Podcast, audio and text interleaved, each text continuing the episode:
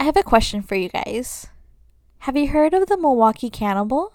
Welcome to No Crime Like True Crime. I'm your host, Natalie, and today we are going to be talking about Jeffrey Dahmer, who took the lives of 17 people and did unspeakable things to their bodies. Viewer discretion is advised. I usually go into the childhood before I go into their crimes. And Jeffrey Dahmer was born on May 21st of 1960 in Milwaukee, Wisconsin. His parents' names are Lionel Dahmer and Joyce Dahmer. Lionel was a research chemist and Joyce was a case manager. She had a master's in counseling. At the time, Joyce was suffering from depression and she was a hypochondriac as well. Joyce was in need of constant attention and it leads to arguments between Lionel and Joyce, which is really intense. So that was the relationship between Lionel and Joyce. So now I'm going to go into Jeffrey's past and his childhood.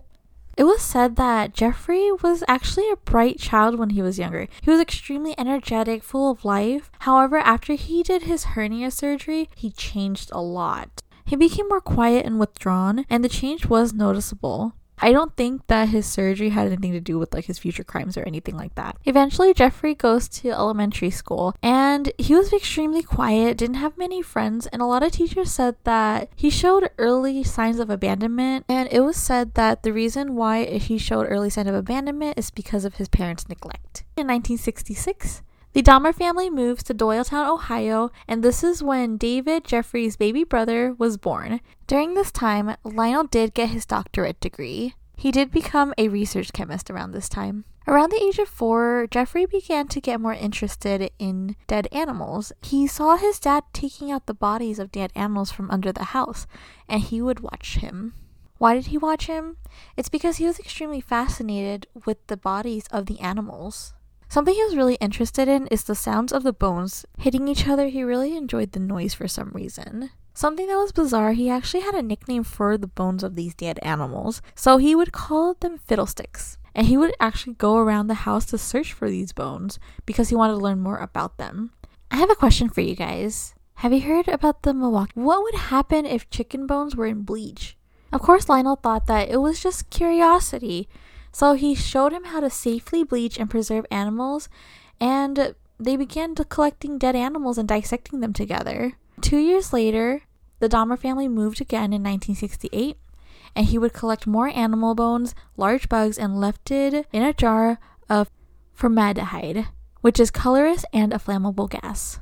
Eventually, Dahmer goes to high school and he became an outcast. He says that at the age of 14, he began to be interested towards necrophilia and murder. He also heavily drank alcohol when he was in high school. He drank in the daylight. He considered his medicine and he would hide liquor in his jacket to bring it to school. People thought that he may be intelligent and he got average grades according to teachers. But when he went through puberty, he realized he was gay and he would not tell his parents. Dahmer wanted to fit in, he wanted to be known. So he was considered the class clown because he played pranks, but what he did, he acted like he had seizures. And they dubbed it as doing the Dahmer because I guess at the time people thought it was funny. His fascination for necrophilia and having a submissive male just began to escalate. He begins to masturbate to these fantasies, and around the age of 16, there was this jogger that typically ran around his house. He found him attractive, fantasized about him, but what he wanted was he wanted him unconscious, and what Jeffrey did, and what Jeffrey did was he hid in the bush and waited, waited for hours. He wanted to attack the jogger, but he didn't. Why? Because the jogger never showed up. And as time goes on, his grades begin to decline in 1978. His parents' relationship begins to go downhill and they get divorced that same year. Lionel eventually moves out. And after that, Jeffrey Dahmer does graduate high school, and a few weeks before he graduates, his teachers notice that he's been drinking a lot. The teacher decided I'm going to report it. And he says that he has a lot of problems at home and doesn't know what to do, and his school counselor knows everything about it. In this same year is the year Jeffrey Dahmer commits his first murder. So, a couple weeks after he graduates, he meets a hitchhiker named Steven Hicks. who was actually 19 years old at the time. So, what Dahmer did was he took Hicks to the house and they were drinking because Hicks was trying to hitchhike to go to a concert, which he agreed to come over to Dahmer's house. Dahmer had the house to himself because his parents weren't there as they divorced.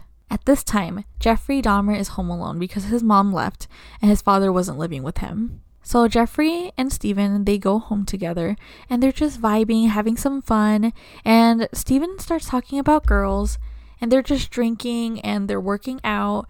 Of course, Jeffrey's mind is somewhere else in his fantasy world. And eventually, Hicks decided that he wants to leave. Hicks wants to go to his concert, but Jeffrey doesn't want him to go to the concert. He wants him to stay.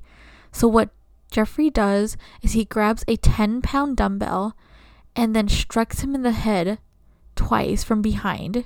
At this point, Hicks is unconscious, but what Dahmer does is he, he begins to strangle Steven with the bar and took off all his clothes and begins to masturbate above the corpse and then drags the body to the basement after a couple of hours. The next day, Jeffrey dissects the body of Steven and buries him in a shallow grave in the backyard. After a couple of weeks, Jeffrey Dahmer decides to check up on the body, but he notices there's still flesh on the bones, so he dissolves the flesh with some acid and flushes it down the toilet and crushes the bone with a sledgehammer and scatters them all over the woods around his house. So after some time, Lionel comes back home with Dahmer's stepmom and they decided that they wanted him to go to school. So he got enrolled into Ohio State University to major in business. But Jeffrey was not productive. He was lazy, he continued to drink alcohol, and failed pretty much all of his classes. Although Jeffrey Dahmer did have a low GPA, he did get a B in his riflery class. And if you're curious on how low his GPA was, it was under a 1.0.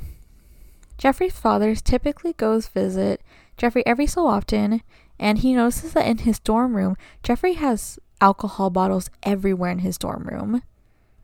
And Jeffrey's father already paid for the second semester.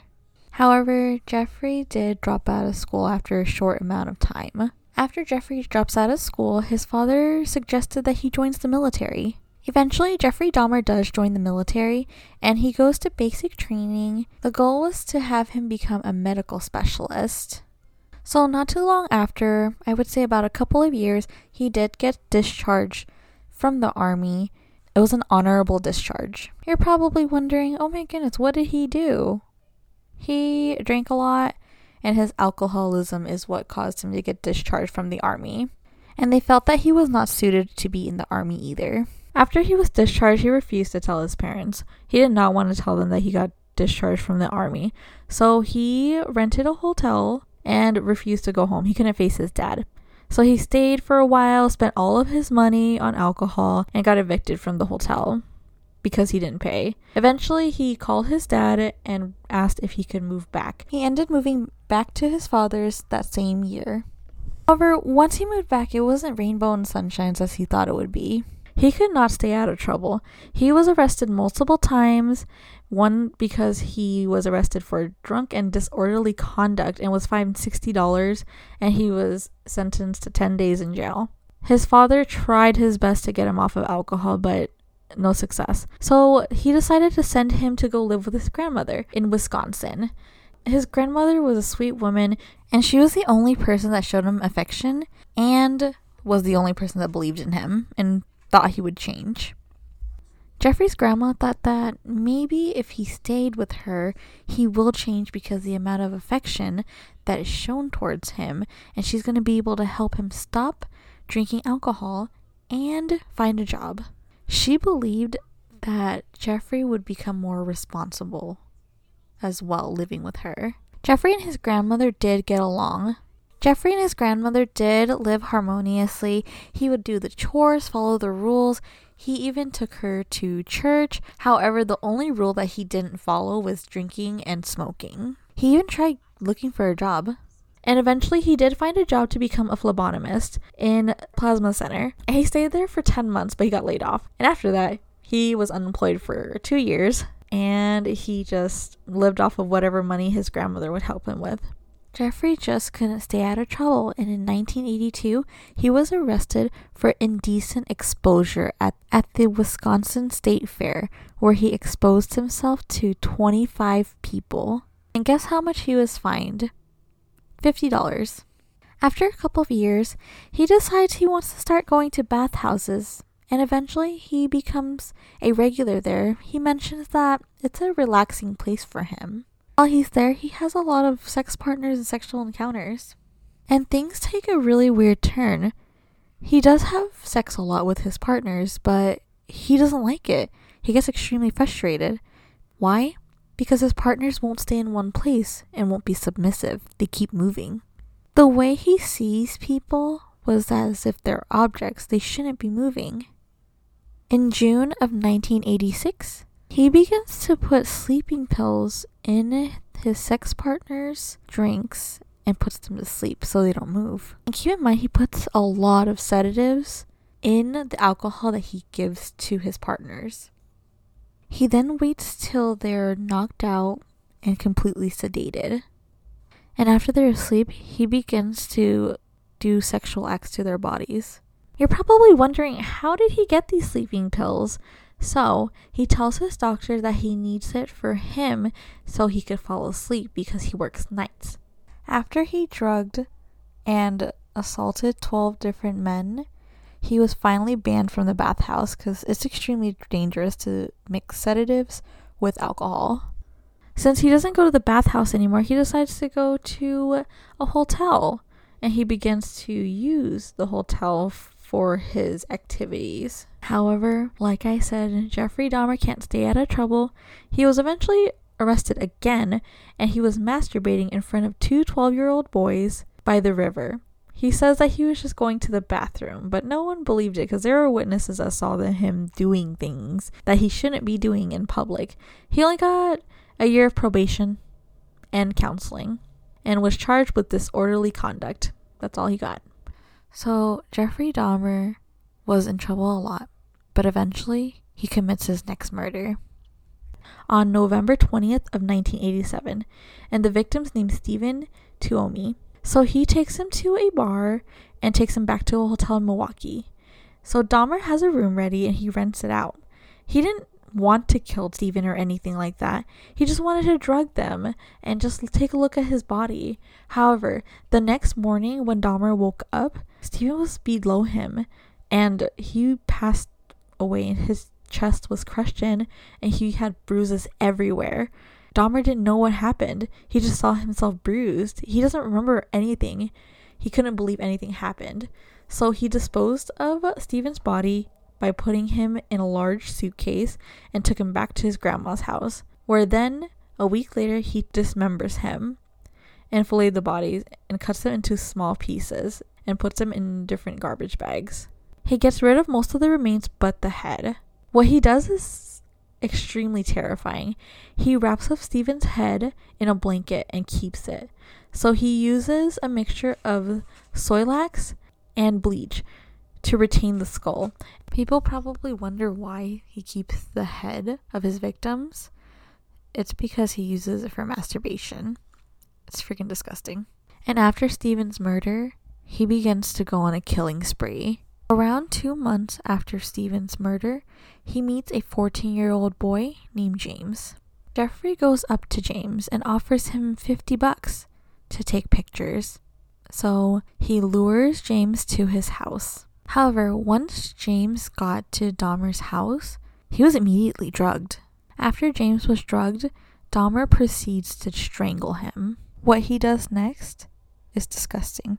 So he takes James to the cellar and dismembers his body. Similar to what he did to he kept the head of James as well and disposed the rest of his body.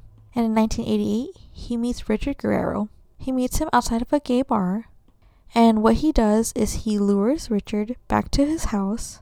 And the way he lures him is by offering to pay him $50 to spend the night with him. And once they arrive at Jeffrey Dahmer's place, Dahmer proceeds to drug him. After he drugs Richard, he uses a leather strap to strangle him. And then Dahmer has oral sex with the body. and then dismembers the body of Guerrero. The murder spree does not stop there. His next victim, Ronald Flowers. Jeffrey Dahmer lures Ronald to his home and drugs his coffee. Ronald Flowers was lured to Jeffrey Dahmer's grandma's house. However, Dahmer hears his grandma's voice and she's calling out to him. She's Jeffrey, are you there? Are you home? But Jeffrey wanted to make sure she believed that he was actually alone and wasn't with anyone else. Jeffrey's grandmother eventually goes downstairs because she just feels something's off and she sees Ronald Flowers on the couch unconscious and decides to take him to the hospital. Eventually, Jeffrey's grandmother decides that Jeffrey needs to move out. He's not following the rules, he's bringing strangers to the house. He had an encounter with a mannequin where he brought home as well from the department store and did things to it, but his grandma did throw it away. And there's this terrible smell somewhere in the house, and she just decided he needs to go, he needs to leave. Jeffrey moves out and he moves to a one room apartment. And then, like I said, he does not stay out of trouble. He gets arrested for fondling a 13 year old boy. I really don't get it. This man has been arrested more times than I can count. It's ridiculous. So, like I said, Jeffrey Dahmer gets arrested again, and Lionel Dahmer, Jeffrey's father, hires an attorney and has Jeffrey go under a psychological evaluation. And at this point, he's done a couple of different evaluations because his lawyer orders more than just one. And they determined that he had schizoid personality disorder. And in 1989, he decided to plead guilty to the charges of second degree sexual assault. Although he did get convicted for sexual assault, his crimes did not stop. His next victim, Anthony Sears, who he met in 1989, he drugs him and strangles him. What he does next is extremely disturbing, so just a heads up on that. Dahmer preserves the head and the genitalia of his victim. He left it in acetone and preserved it in a wooden box that, that he keeps in his work locker. I really don't know what to say to that. That's just. I'm just gonna go and continue.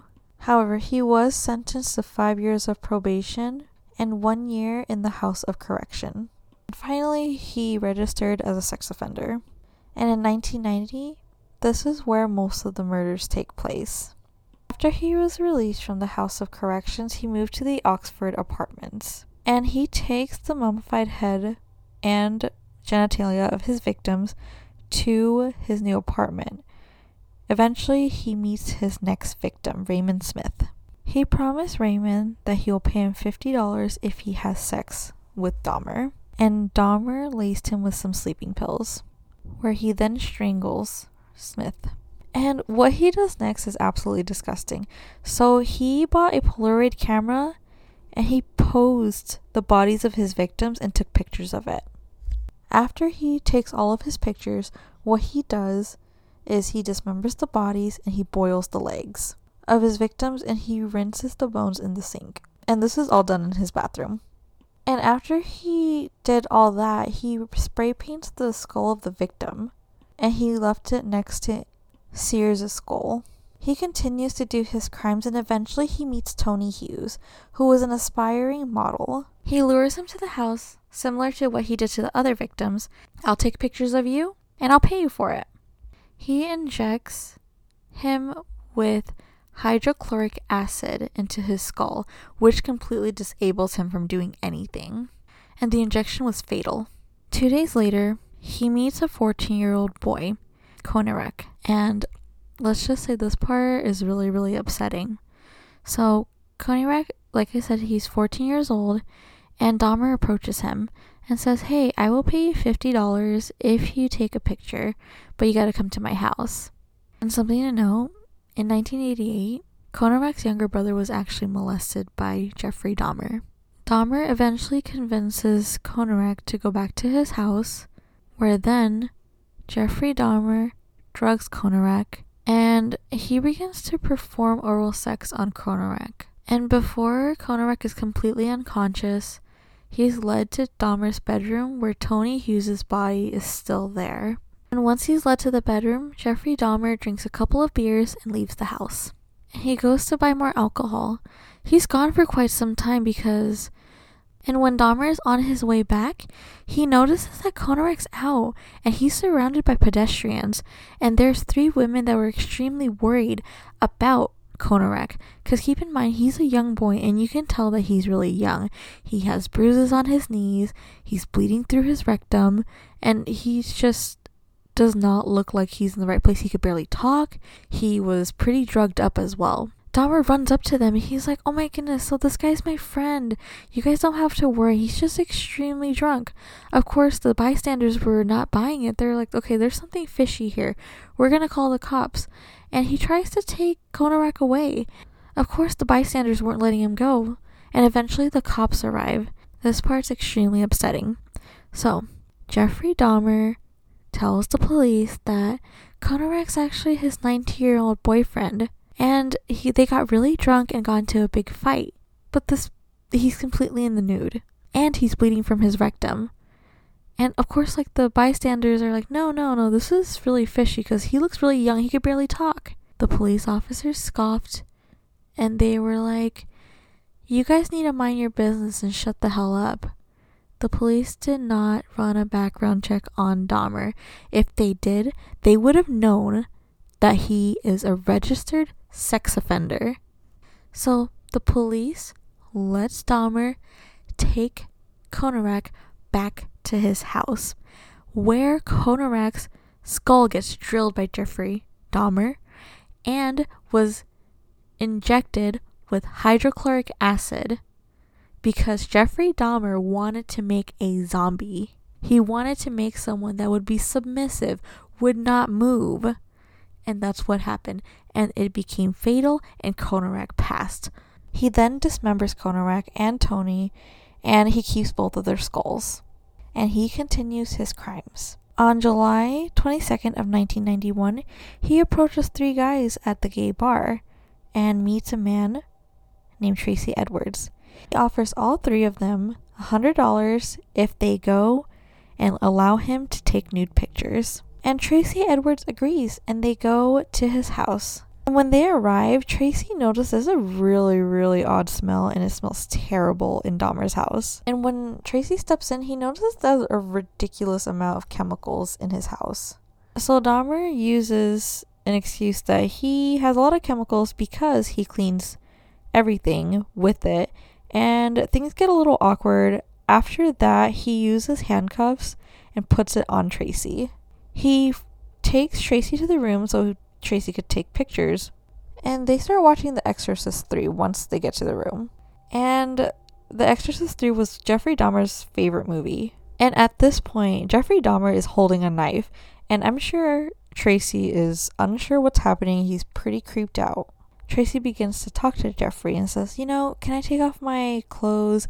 But I would need these handcuffs off because I can't take off my clothes with it on. He also asks Dahmer to put the knife away. This is when Jeffrey Dahmer pays all of his attention to Tracy and puts the knife against Tracy's chest. After he puts the knife on his chest, he says that he wants to eat Tracy's heart. At this point, I'm sure Tracy's extremely scared. Completely understandable. And a fight ensues. Tracy escapes once he escapes the apartment, he runs as fast as he can. He eventually finds two officers and he waves them down. And the officer notices that Tracy has handcuffs on his wrists. Tracy explains that there is a man who put handcuffs on him and attempted to kill him, and it was terrifying. Tracy Edwards took the police officers to Dahmer's house, and Dahmer allows them to come in. And once the police officers are in, Dahmer notices that there's a knife on the floor, and he kind of gets scared. He makes an attempt to hide it but failed. The police officer told him to stay away and just let them do their job. Eventually, the officer stumbles into the bedroom, and this is where all of the Polaroid pictures were discovered. Dahmer made an attempt to escape but failed. He was arrested right then and there. They found a total of seven skulls in his house. They continue to find terrifying things in Dahmer's house, such as two hearts, arm muscle. They even found an entire torso. They even found organs and all types of things. The amount of evidence against Jeffrey Dahmer were enormous. They found two entire skeletons. They found severed arms, severed legs. They found anything you could think of. It was crazy. On torsos that were in acid, they found about 74 pictures of Polaroid with the victims. And in 1991, Dahmer confesses to all of his crimes. It took about 60 hours but he did confess to everything. He confessed that he murdered Steven Hicks in 1978. He also explained that he's extremely fascinated in necrophilia and he's done things to the victims' bodies as well. He confessed that he consumed body parts of his victims, such as the bicep, liver, arm, muscle, etc., etc. Liver is absolutely ridiculous. He ate them because he wanted them to be a part of him. And when they question him, why do you have skulls all over? Why did you keep the skulls of your victim? He says that it made him feel like he was at home. It helped him relax. And in 1992, he was deemed sane to stand trial. Jeffrey Dahmer pleaded guilty to 15 charges, and Dahmer was given 15 life sentences. He was imprisoned at the Wisconsin Columbian Correctional Institution. And while Dahmer was in prison, he was interviewed a lot. He was interviewed by so many people, and they deemed him as one of the worst serial killers in modern history. And while Dahmer was in prison, it was said that he wanted to commit suicide many times. And on November 28th of 1994, Christopher Scarver attacked Jeffrey Dahmer with a metal rod and he beat him with it. And Jeffrey Dahmer was killed. And this happened in the bathroom, but Dahmer didn't fight back. And that's pretty much the end of the case of Jeffrey Dahmer. So, something to know is with the Konerak case, I know that it was really upsetting. And something that really upset me was that the officers actually deemed it as a domestic dispute when it happened. So that was really upsetting. And during this time, there was actually another serial killer, John Wayne Gacy, but yeah, um, so I wanted to mention those before I end the episode. I'm so sorry for the dark episode. I know that it's really rough, and it was really hard for me to really film this one too. But and I also apologize for not uploading last week. I had a ton of audio issues, which is my fault. I am still learning how to do the podcast, but I really appreciate you guys for being patient with me. And thank you for tuning in to No Crime Like True Crime. We upload every Monday. And if you'd like, you could always follow us on Instagram and give us suggestions there. We are also on Apple Podcast, Spotify, Google Podcast, and Samsung Podcast.